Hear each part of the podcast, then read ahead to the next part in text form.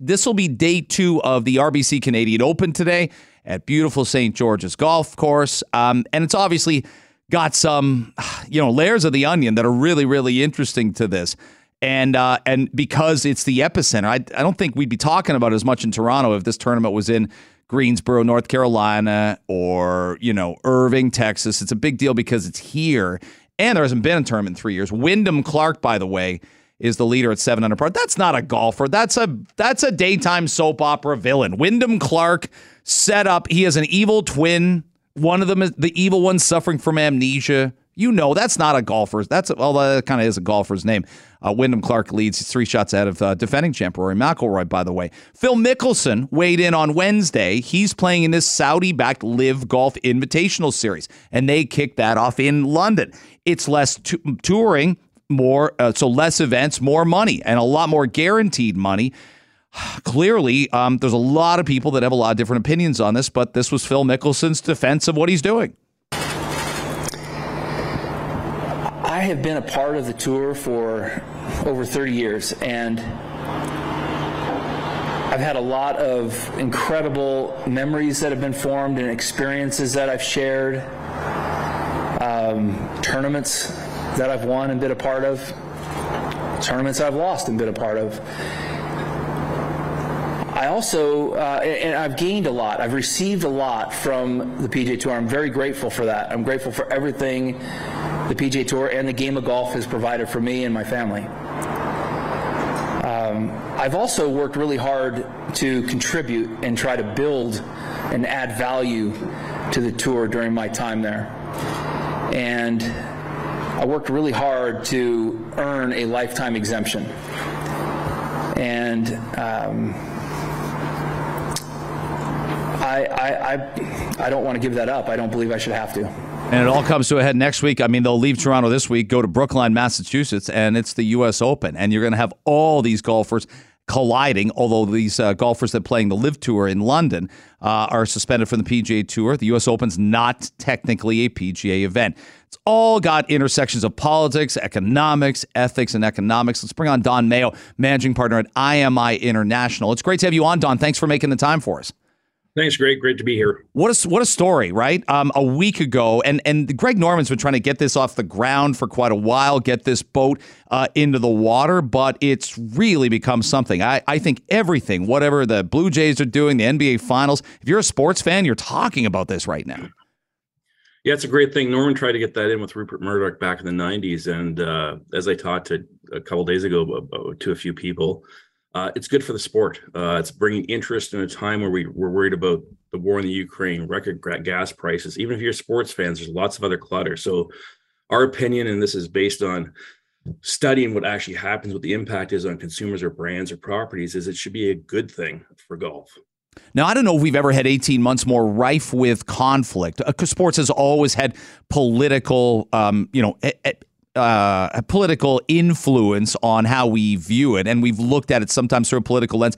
I'm a kid, probably, you know, if, if you and I are the same age, you remember South Africa wasn't allowed to be in the Olympics. Some athletes would go there, some athletes wouldn't. There'd be sort of that, you know, people would judge by their moral compass. Muhammad Ali, famously, obviously, a lot of politics in, in what he was doing his entire career. Um, but I feel like the last 18 months, we talk about the NBA in China, the Olympics in China, the World Cup in Qatar. There's a lot of athletes pimping Bitcoin. Like it's all intersected a lot in the last 12 months.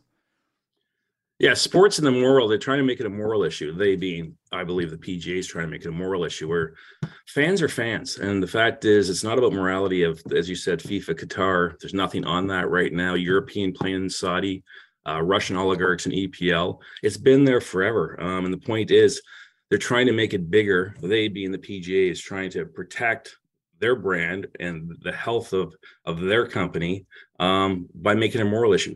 Consumers don't think that way. There's no moral issue here to the consumers. It's a golf game. They're either passionate about golf or don't like golf. They don't. The, right. Very sorry. Very few mm-hmm. people would care about the moral moral point. Don Mayo is the global managing director of IMI International. Uh, do you think this hits RBC hard uh, to lose a spokesperson like Dustin Johnson or to cut ties uh, with with DJ in a matter like this? Uh, does this do anything? Will they just find somebody else that's got as just got as much marketing oomph?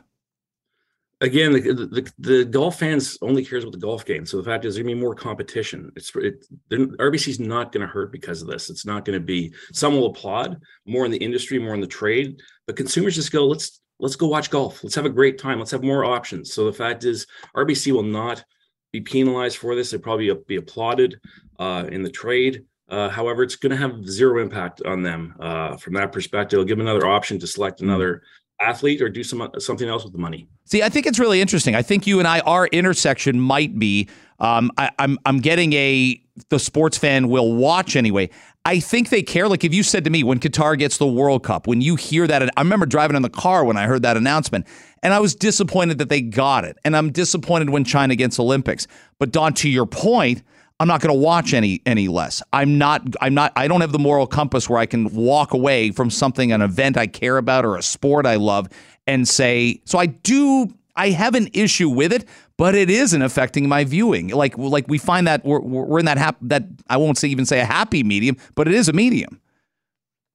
Absolutely. Like I mean, they had to take Stoli off the shelves to stop for people to stop drinking their preferred vodka um, with Russia. So the, the point here is it's exact same thing. It's you might not like it, but I can tell you right now, sports fans' enthusiasm for soccer in Canada has never been higher. They're more excited now to watch FIFA this year yeah. than ever before. Yeah. So I don't, I mean, that's proof, proofs in what's going on right now with soccer or football, whatever the term you want to use. It's never had more hype. People have never been more excited. If there's a moral compass, they might have it there. And I think it's one of those scenarios where I think most of us gotten used to the World Cup would be starting now in a normal year, but because of Qatar and the extreme heat in the summer, it's still going to be hot when they play in November. But you know, and I know, like fall's the big season, big season for rolling out television shows. It's more important um, to do well even on shows like like mine in November than it is in June. A lot of people go on vacation, they go to the cottage, they want to be outdoors, especially after the winter we've had, and the the ratings and the interest and the sponsor uh, the sponsors will benefit from a November World Cup, and they'll get an, a push that they won't get in June. hundred percent. And if you talk about RBC for a second, the fact is with more competition, they can probably negotiate a better deal. The fact is, a PGA who benefits here, the, who benefits with the tour. The, the consumer benefits with it. The, the golf fan benefits with it. The only one that does not benefit is the PGA. Brands benefit because now they have choice of where to put money, which means they're not they're not holding people to say you got to pay this, you're not getting it. We're going to give it to Scotia. The fact is, everyone benefits except the PGA. So it's really about power, and with power comes money. Don Mayo's the uh, global managing director of IMI International. I do think, look, we constantly, when we have a labor dispute in sport, people always make the case, well, it's millionaires against billionaires. People don't want to pick a side. Often they'll they'll side with the millionaires. But guess what? If they don't like that player, that team's not doing well, then it becomes about the greedy athlete.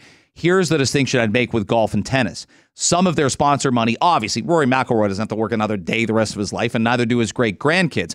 But there's people that you know that are the 88th ranked ATP player or the 106th ranked PGA player, and and they're grinding, right, Don? Like they they every putt they make, every match they win at a Grand Slam or the or the or the National Bank Rogers Cup matters. It's an extra 20 grand, it's an extra 40 grand. So I'd make the case that when someone comes along, morals aside and says, We'll give you less we'll give you less time on the road traveling and more money for it. People can say, "Well, this is about my family." I buy that from Dustin Johnson. He gets more time where he's not in, in hotel rooms and and more time where he's not getting shuffled around. I know he's flying private. I know he has a life of privilege, but he earned that privilege. He'd rather be at home more maybe with his little kids.